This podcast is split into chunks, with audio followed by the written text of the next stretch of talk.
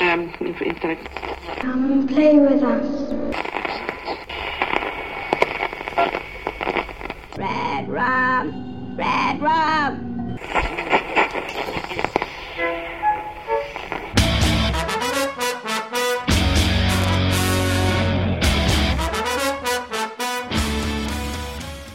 Witam serdecznie w kolejnym i dość nietypowym odcinku podcastu Radio SK. I może zacznę od takiego pytania. Jak można spędzić ostatnie dni wakacji? Podpowiem, że tutaj jest kilka odpowiedzi. Mm, można wyjechać pod namiot nad jezioro.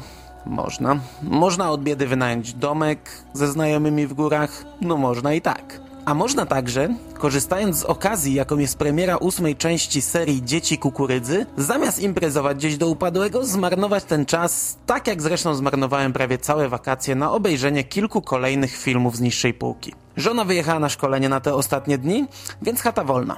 Jedni w tym czasie szaleliby do upadłego z kochanką, a ja oglądam Dzieci Kukurydzy. Smutne to strasznie, patrząc na poziom rozrywki, jaki sam sobie wybrałem.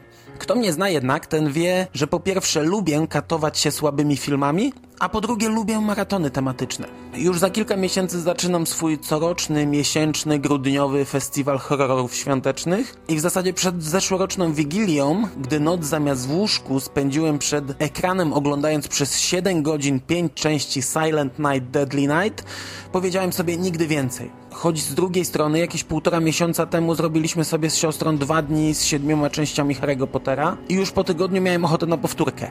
Kilka tygodni temu zrobiłem sobie maraton Planety Małp i też było to przyjemne doświadczenie. Niestety to, co zamierzam uczynić za chwilę, znacznie bliższe jest Cichej Nocy niż Potterowi czy Małpom. A do tego jest to znacznie więcej filmów i szczerze wątpię, czy uda mi się to zamknąć w jednym dniu. Ale ciekawie będzie spróbować. Nagrywać swoje wrażenia będę na bieżąco, więc nie wykluczam, że jakoś w połowie skoczę po piwo i zacznę coraz bardziej bełkotać. Nie będę się jakoś szczególnie zatrzymywał nad opowiadaniem. Pokrótce, jest to tekst ze zbioru Nocna Zmiana, który opowiada o po części wymarłym miasteczku, gdzie kilka lat temu dzieci zamordowały wszystkich dorosłych i utworzyły sektę wyznawców tego, który przechadza się za rzędami. Było kilka tłumaczeń, ale spróbuję się trzymać książkowego. Opowiadanie to historia kobiety i mężczyzny, którzy przypadkiem trafiają do miasteczka Gatlin. Czytałem je wielokrotnie i bardzo polecam, zresztą podobnie jak cały zbiorek. Filmową przygodę natomiast zaczynamy nie od niekończącej się serii, a od produkcji amatorskiej Disciples of the Crow. To jeden z pierwszych filmów Dollar Babies i jeden z niewielu jakoś tam oficjalnie wydanych na nośniku. W tym przypadku to jeszcze VHS. W 1982 i 1983 powstały trzy pierwsze filmy amatorskie na podstawie Kinga. Boogeyman, Woman in the Room, którego twórcą był Frank Darabont, późniejszy reżyser m.in. skazanych na Shawshank, Zielonej Mili czy Kingowej Mgły, a trzecim filmem był właśnie Disciples of the Crow. Dwa pierwsze ukazały się we wspólnym wydaniu Night Shift Collection, a trzeci trafił do Night Shift Collection 2, razem z innym krótkim filmem The Night Waiter, który nie jest już ekranizacją Kinga. Czasem w internecie pojawia się inny tytuł tej filmowej antologii, Night of the Crow, który powstał z połączenia tytułów tych dwóch produkcji. Disciples of the Crow jest filmem krótkim. Trwa on około 19 minut i zawsze uważałem, że jest to zdecydowanie najciekawsza przygoda z filmowymi dziećmi kukurydzy. Po dzisiejszym seansie trochę słabiej oceniam tę produkcję. Dawno nie oglądałem żadnych Dollar Babies i na tym przykładzie przypomniałem sobie, że nie są to filmy prezentujące przesadnie wygórowany poziom. Jednakże nadal uważam, że te trzy pierwsze amatorskie ekranizacje ogromnie odstają in plus od większości pozostałych Dollar Babies, szczególnie z okresu, gdy każdy ma dostęp do wystarczającej technologii, by nakręcić film i umieścić go w internecie. Disciples of the Crow jest zdecydowanie najwierniejszą jak dotąd ekranizacją opowiadania Stephena Kinga. Teoretycznie twórcy, zresztą podobnie jak ich koledzy po fachu, którzy zrobią wersję profesjonalną, zaserwowali nam happy end. Jednak w amatorskim filmie jest to zakończenie otwarte, które daje wyraźny sygnał, że to jeszcze nie koniec nieprzyjemnych przygód młodej pary.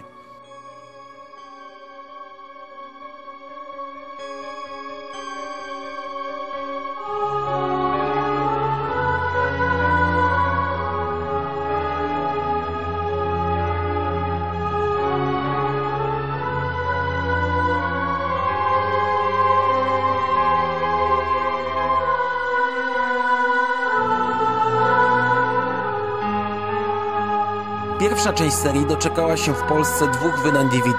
Nie przypominam sobie, by film ukazał się u nas na VHS, ale nie wykluczam tego. W tym przypadku na pewno lepiej prezentuje się wydanie w boksie wraz z sequelem. W nowej edycji poprawiono obraz filmu, ale pozostawiono oryginalny format 4.3. Nie lubię filmów w 4.3, ale jeszcze bardziej nie lubię, gdy zmienia się format, bez względu na to, czy z panoramy na telewizyjny, czy odwrotnie.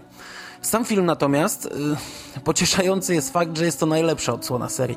Smuci natomiast, że to i tak nie jest film dobry. Przeraża to, że powstało jeszcze siedem części. Jedynka jest dość wierną ekranizacją, biorąc pod uwagę, że opierała się na dość krótkim opowiadaniu, które trzeba było jednak przekonwertować na nowe medium. Stąd i dość spora rozbudowa historii, począwszy od ukazania sporej części z punktu widzenia dzieci, a skończywszy na całkowicie nowym finale, zrobionym ewidentnie pod film. Ostateczna konfrontacja ze złem, kilka efektownych scen, przynajmniej jak na tamte lata i na ile pozwolił mikrobudżet, oraz w ostatniej scenie standardowy motyw z horrorów, w którym morderca jeszcze raz wstaje, by nastraszyć swoją ofiarę. Niektóre z dodatkowych scen wyszły na plus, a przynajmniej dobrze współgrały na taśmie filmowej, inne były zbędne, a jeszcze inne zwyczajnie przynudzały. Chyba najmniej podobało mi się wprowadzenie takiego dorosłego strażnika w postaci mechanika naganiacza, który dostarczał także dzieciom paliwo. W tej roli widzimy R.G. Armstronga, no i według mnie jest to nie tylko zbędne, ale wręcz wpływa negatywnie na odbiór filmu. Niestety, podobnie jak w przypadku amatorskiego poprzednika, kinowy film w przeciwieństwie do opowiadania serwuje nam happy end. Co ciekawe, obie produkcje popełniają jeszcze jeden, w moim odczuciu, błąd.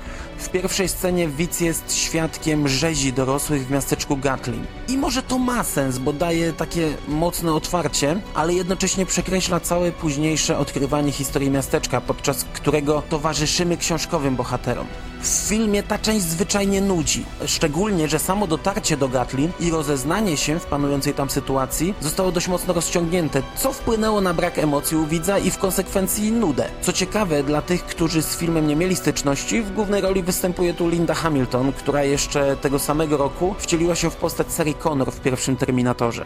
Wydanie w boksie odróżniają od pierwszej edycji także dodatki. Na płycie znajdziemy bardzo ciekawy dokument żniwa horroru. Jest to prawie 40-minutowy materiał, który w ramach mojego kukurydzianego maratonu także sobie odświeżyłem.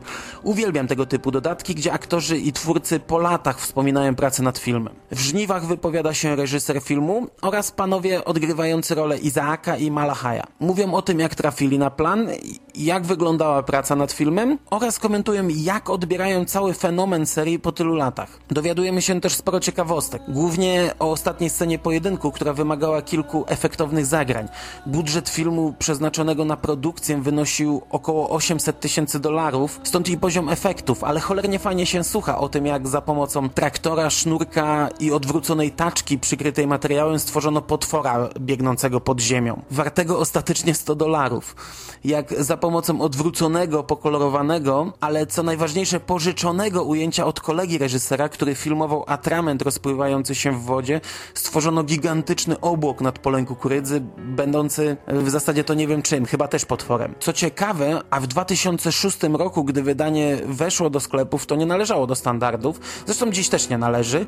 Dodatki są tłumaczone na język polski, więc można śmiało czerpać przyjemność z tego dokumentu bez znajomości języka angielskiego. Polecam, bo to póki co chyba najciekawsza rzecz, jaką dziś widziałem, co nie świadczy najlepiej o samych filmach.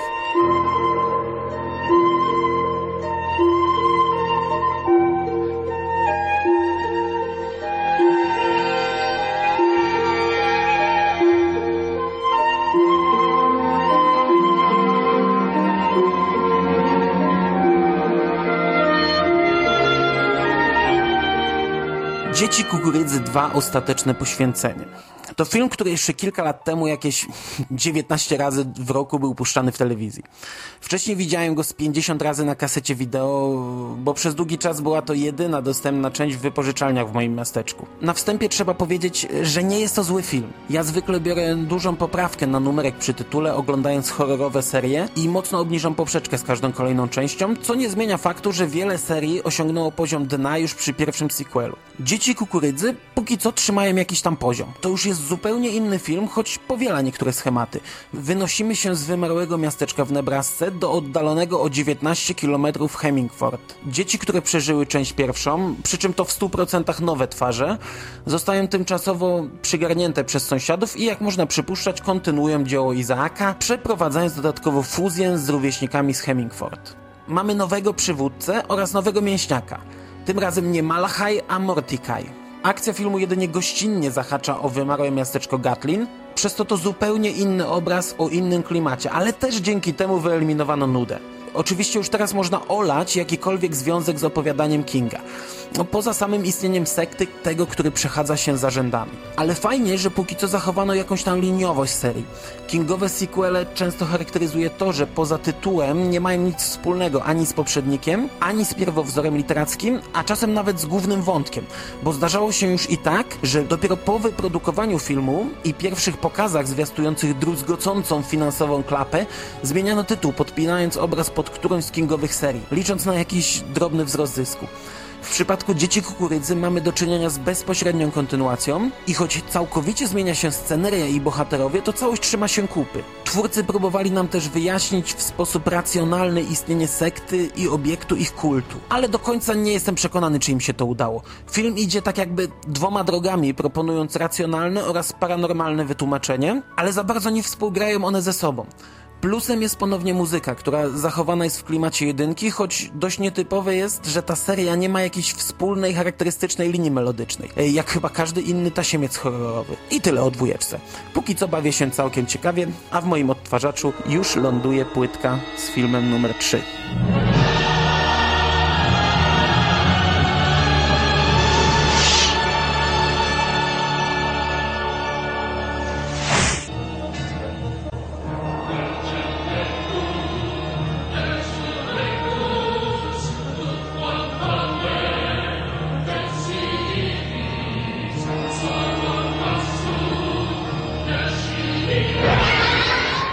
Dzieci kukurydzy 3 miejscowy żniwiarz. Trochę takie z dupy tłumaczenie, bo chodzi oczywiście o miastowego żniwiarza, a miastowy, a miejscowy to jest jednak zasadnicza różnica. Ta część w naszym kraju doczekała się jedynie dystrybucji wideo i telewizyjnej. Za dzieciaka film też dość mocno katowałem na VHS, więc jakiś tam drobny sentyment pozostał. Ogólnie, i o ile mnie pamięć nie myli, to mówię to już chyba po raz ostatni, to nadal nie jest film na poziomie dna. Mamy tu do czynienia z takim dość typowym horrorem wideo z lat 90. I kto oglądał w tamtych latach horrory, ten z grubsza wie, czego po takim filmie oczekiwać. Niestety wraz z tą częścią kończymy z jakąkolwiek, nawet umowną liniowością serii. Tym razem miasteczko Gatlin to nie wymarłe miejsce po rzezi, a po prostu zadupie, w którym y, często dochodzi do dziwnych morderstw, przez co ziemia jest tania i nikt nie chce tam żyć. Dwaj przyrodni bracia, Eli i Joshua, przeprowadzają się na przedmieścia Chicago, gdzie poznają swoją nową rodzinę zastępczą. Joshua jest tym w miarę normalnym bratem, a Eli to odpowiednik amiszowego Izaaka, który werbuje nowych wyznawców swojej religii, tym razem w wielkim mieście. Dla odmiany, i to akurat można nawet zaliczyć na plus, jest to taka dość spójna całość z jakąś tam tajemnicą, którą stopniowo odkrywamy. Twórcy trochę na siłę próbują nawiązać do poprzedników, wstawiając w postaci wizji retrospekcję, a są to zarówno nowe sceny, jak i jedno morderstwo z części drugiej, w które wkomponowano postać Ilaja. Ten film to już jest całkowita samowolka, jeśli chodzi o związek z pierwowzorem. Po pierwsze, tutaj sama kukurydza ma magiczne własności, które objawiają się już w czasie siewu. W ciągu kilku tygodni jest gotowa do zbiorów, odradza się po zerwaniu i sama morduje nieproszonych gości, zarówno w sposób klasyczny, jak i niekonwencjonalny, zamieniając się, dajmy na to, w karaluchy po zjedzeniu i rozsadzając jedzącego od środka. Dodatkowo sam Eli jest w pewnym sensie magiczną, y, długowieczną postacią i w odróżnieniu od poprzednich wyznawców, on sam jest jakąś formą tego, który przechadza się za rzędami.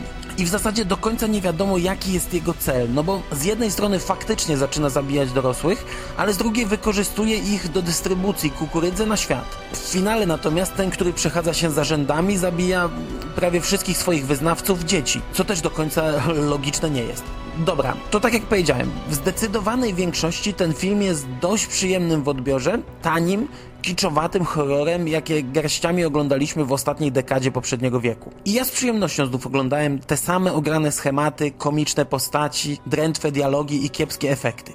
To, co rujnuje natomiast trzecią część, to finałowa scena. Co ciekawe, po raz trzeci wykorzystano motyw staczką, który twórcy pierwszej części umieścili tam tylko z braku kasy na jakiś lepszy pomysł. Tutaj jest on tylko przez chwilę, ale w finałowej potyczce drugiej części y, mamy sporo scen, które wydają się żywcem wycięte i przeklejone z jedynki. W trójce natomiast potwór wreszcie wychodzi na światło dzienne. I to jest naprawdę żenujące widowisko. Ten, który przechadza się za rzędami, okazuje się być mieszanką, pff, sam nie wiem, smoka z rankorem. W dodatku to taka naprawdę drętwa kukiełka, a wyjątkowa drętwota widoczna jest w scenach, gdy rankor pożera ludzkie manekiny. Znaczy takie malutkie kukiełki. I to jest właśnie ten moment, by zrobić sobie przerwę i skoczyć do sklepu po kilka piw. A, ale jeszcze dwa zdania o ostatniej scenie, bo to też takie cholernie typowe zagranie dla tamtego okresu. Przenosimy się do portu, kamera powoli zjeżdża, by pokazać nam ładunek statku, po czym widzimy skrzynie kukurydzy przygotowane na eksport. Prawie każdy horror z lat 80. i 90. kończy się podobną sceną, która miała zostawić furtkę na kolejne części, choć tak naprawdę w przypadku tych długich serii horrorowych te furtki zwykle i tak były niewykorzystane i tak naprawdę były zbędne. No bo skoro powstała trzecia część dzieci, która już kompletnie szcza na to, co było w poprzednich odsłonach, to logiczne jest, że bez względu na to, czy twórcy pozostawią jakąś furtkę, czy zamkną wszystkie wątki, jeśli będzie taka potrzeba, to i tak powstanie kolejna część. No i w tym przypadku też dość szybko powstała i to nie jedna, a żadna z nich nie kontynuuje wątków z trzeciej części. I to tyle o trójce. Piwa. From the world of Stephen King comes the darkest mystery of the year. You and I both know there's nothing to be afraid of, right? I'm not afraid of anything. Of an evil set upon a small Midwestern town. Grace? I've come for the children. Children of the Corn 4. The Gathering. Dzieci Kukurydzy 4. Zgromadzenie. To kolejny film, który został w Polsce wydany na DVD. Z pierwotnej wersji okładki krzyczał slogan na podstawie powieści Stephena Kinga, który ostatecznie poprawiono na na podstawie opowiadania co w zasadzie też jest kolosalnym błędem, ale nawet w oryginalnych napisach początkowych mamy dokładnie ten sam napis zamiast bardziej odpowiedniego na motywach, które umówmy się też jest e, sporym pójściem na kompromis. I tu po raz pierwszy mówię, że mamy do czynienia z filmem beznadziejnym. I to niestety beznadziejnym w taki sposób, że nawet piwo nie pomaga. No bo jest on tak śmiertelnie poważny, a jednocześnie tak ekstremalnie głupi, że upojenie alkoholowe może wręcz przeciwnie spowodować, że po prostu nie dotrwamy do końca. Ciężko mi nawet nakreślić, o czym opowiada ten film. Jest to historia jakiegoś dziecięcego kaznodziei, którego spalono na polu kukurydzy, a który teraz odradza się przy pomocy lokalnych dzieci. Wszystkie dzieciaki zaczynają chorować, po czym zdrowieją i zaczynają zachowywać się dziwnie. Przyjmują imiona zamordowanych dawniej rówieśników, mordują część dorosłych i odprawiają rytuał wskrzeszenia kaznodziei. I to tak z grubsza tyle. Całość natomiast nakręcona jest w taki cholernie denerwujący sposób. Przez większość filmu doświadczamy takiej strasznie szarpanej akcji, w której co róż wyskakują w stronę ekranu jakieś zmasakrowane dzieci, a widz w zasadzie nie wie do końca, czy to kolejny sen, wizja, rzeczywistość, czy co do jasnej cholery dzieje się na tym ekranie. Jak dotąd miałem kilka podejść do tego filmu i większość kończyła się zaśnięciem. Dziś chyba dopiero drugi raz obejrzałem go w całości i muszę sobie dokładnie wbić do tej durnej łepetyny, by już więcej w przyszłości do niego nie wracać. It was supposed to be a fun road trip.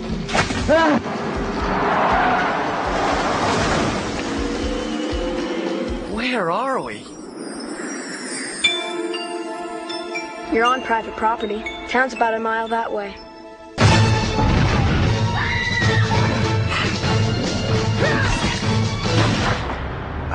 Sheriff. Children of the Corn 5. Dzieci kukurydzy 5 Pola Grozy. Wydane u nas jedynie na kasecie wideo, choć ja się z tym wydaniem nigdy nie spotkałem.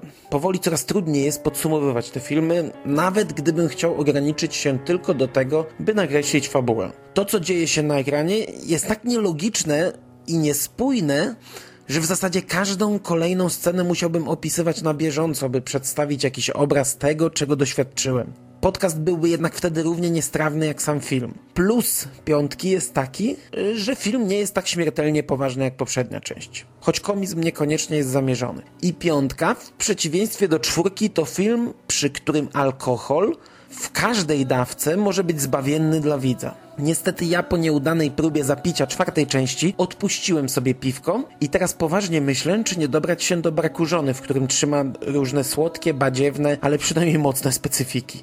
Dzieci Kukurydzy 5 to historia grupki przyjaciół, takich gości na poziomie dziesiątej części slasherowej serii, którzy trafiają do miasteczka, w którym działa sekta dzieci. Tym razem dla odmiany to taka typowa legalna sekta działająca na obrzeżach zamieszkanego miasteczka. Mają swoją posiadłość, a dzieciom tym razem przewodzi dorosły. Od tradycyjnej sekty odróżnia ich jeszcze to, że sobie czasem zabijają turystów. Natomiast ten, który przechadza się za rzędami, to tym razem taka magiczna moc kryjąca się w ogniu. Już w pierwszej scenie z zielonej poświaty wypada promień światła w nowego przywódcę. Dzieci natomiast czczą święty silos, w którym samoistnie zapaliły się gazy z kukurydzy, a ogień służy im do samobójczych ofiar z ludzi. Brzmi durnie? A jakże. A ten krótki opis nie oddaje nawet połowy tego, czego doświadczamy w piątej odsłonie Dzieci Kukurydzy.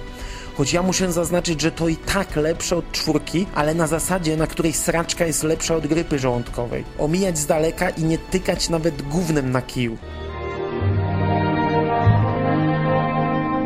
For every season, there is a time for friendship, a time for love, and a time for terror. Isaac is back Now is the day of salvation. to fulfill the final prophecy. It's your soul that's gonna burn in hell. I don't have a soul. Dzieci Kukurydzy 666 Powrót Izaaka. Film o niebiosa lepszy od swych dwóch poprzedników, choć nadal okrutnie słaby. Wydany u nas na DVD i jak na razie to ostatni film z serii dostępny w polskiej dystrybucji. No chyba, że siódma część wyszła u nas na VHS, czego nie wykluczam, ale nie przypominam sobie, bym się z takim wydaniem spotkał. Największym plusem szósteczki jest fakt, że to pierwsza prawdziwa kontynuacja oryginalnych dzieci. Znaczy dwójka, tak jak powiedziałem wcześniej, zachowuje liniowość i na swój sposób prowadzi dalej tę opowieść.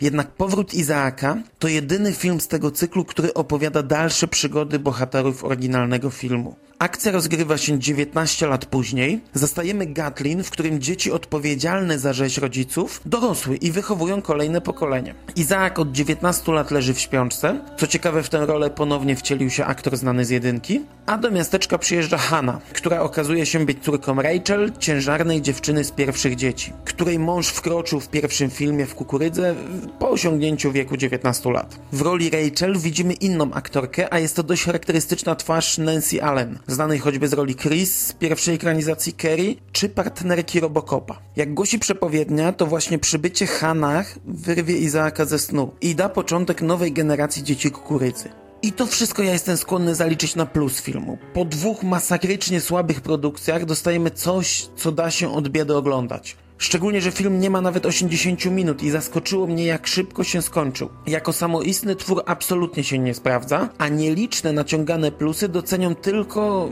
mało wymagający miłośnicy cyklu. Posunę się nawet do tego, że w zasadzie śmiało można sobie darować poprzednie sequele i ograniczyć się tylko do części pierwszej i szóstej. Przy czym tę drugą traktując tylko jako słabiutką ciekawostkę. Okej, jest godzina pierwsza 30 w nocy i jeśli dobrze rachuję, to już jakieś 13 godzin siedzę przykuty do telewizora. Nie przypuszczałem, że dokonam tego za jednym zamachem, zachowując przy tym trzeźwość umysłu. Remake już sobie raczej na dziś daruję, ale siódmą część jeszcze zarzucę na sen. Kompletnie nie pamiętam tego filmu, gdyż widziałem go tylko raz. Szóstkę natomiast i nawet nie zdawałem sobie z tego sprawy, przed chwilą obejrzałem po raz pierwszy. Nie wiedziałem, że mam jakieś braki w dzieciach kukurydzy i na coś się jednak ten maraton przydał. Kolejny King, palcami tutaj kreślę cudzysłów, zaliczony. Chwalmy Pana.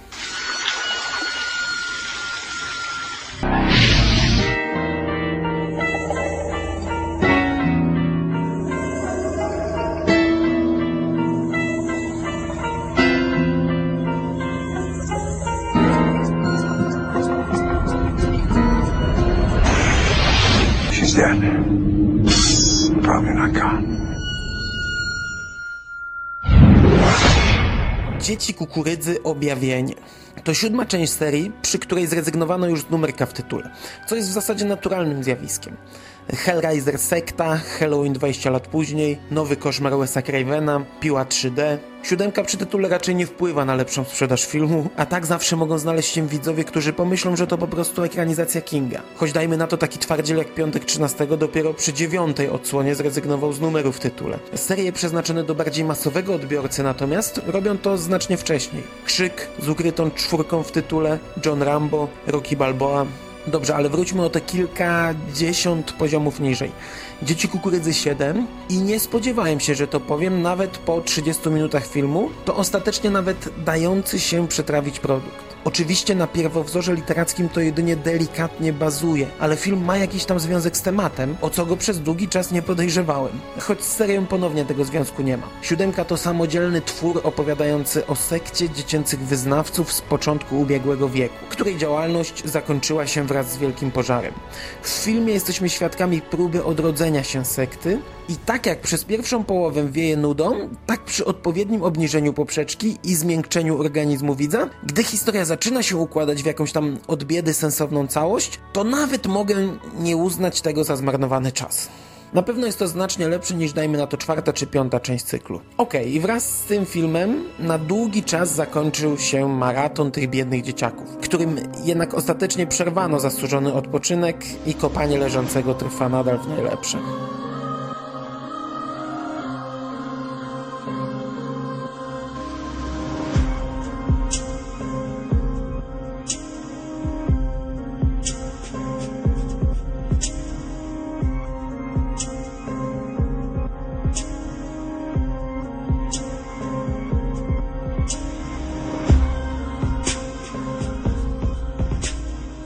Pod koniec pierwszej dekady tego wieku temat został odgrzebany.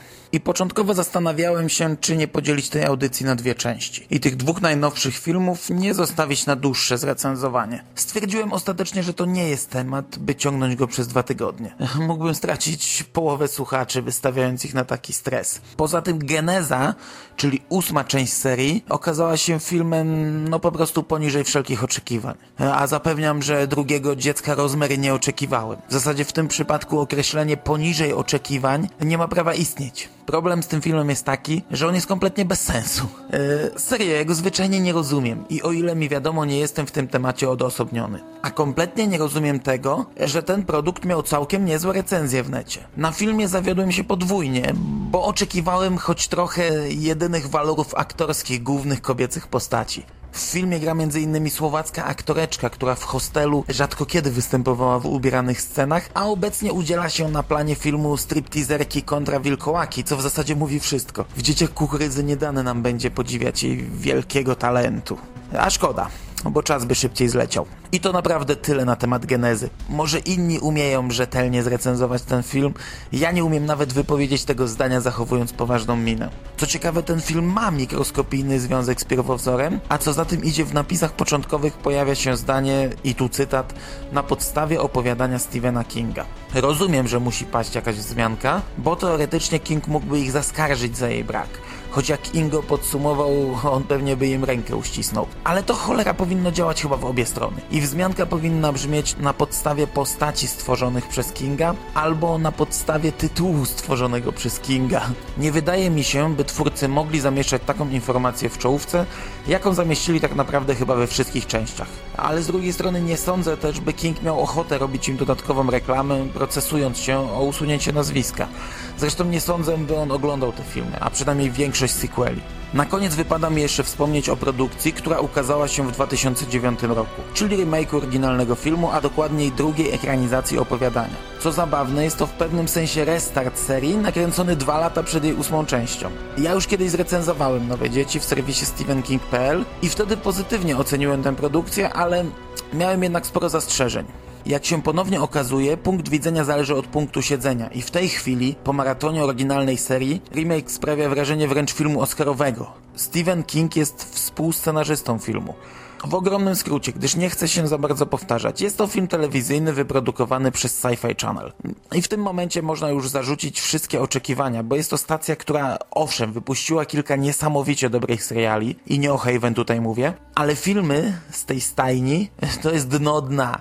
Autentycznie, czasem wystarczy kilka sekund, by mieć pewność, że to film z tej stacji. Ostatnio zresztą telewizja polska raczy nas wieloma produkcjami o gigantycznych wężach, latających dinozaurach, walczących z wojskami powietrznymi i podobnymi bzdurami. Nowe Dzieci Kukurydzy to jednak całkiem ciekawa ekranizacja, którą psują pojedyncze drobne sceny ocierające się o absurd. Naprawdę uważam, że gdyby wyciąć dosłownie kilka minut, otrzymalibyśmy bardzo dobry film. Tak jest on tylko dobry, ale i tak jest to chyba najlepsza profesjonalna ekranizacja Dzieci Kukurydzy. A przynajmniej zarówno nowy film, jak i oryginał, przy czym mówię tylko o pierwszej części, warto znać.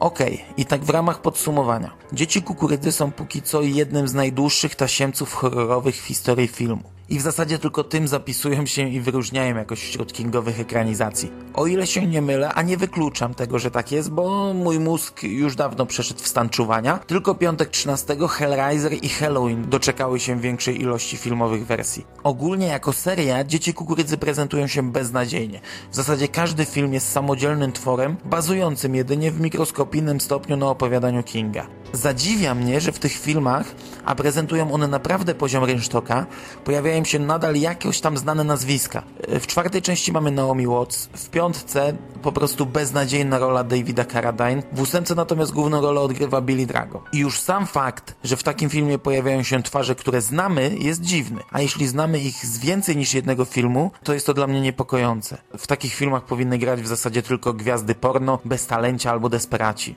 Na koniec powiem tylko, że to nie był przyjemny maraton i nigdy go już nie powtórzę.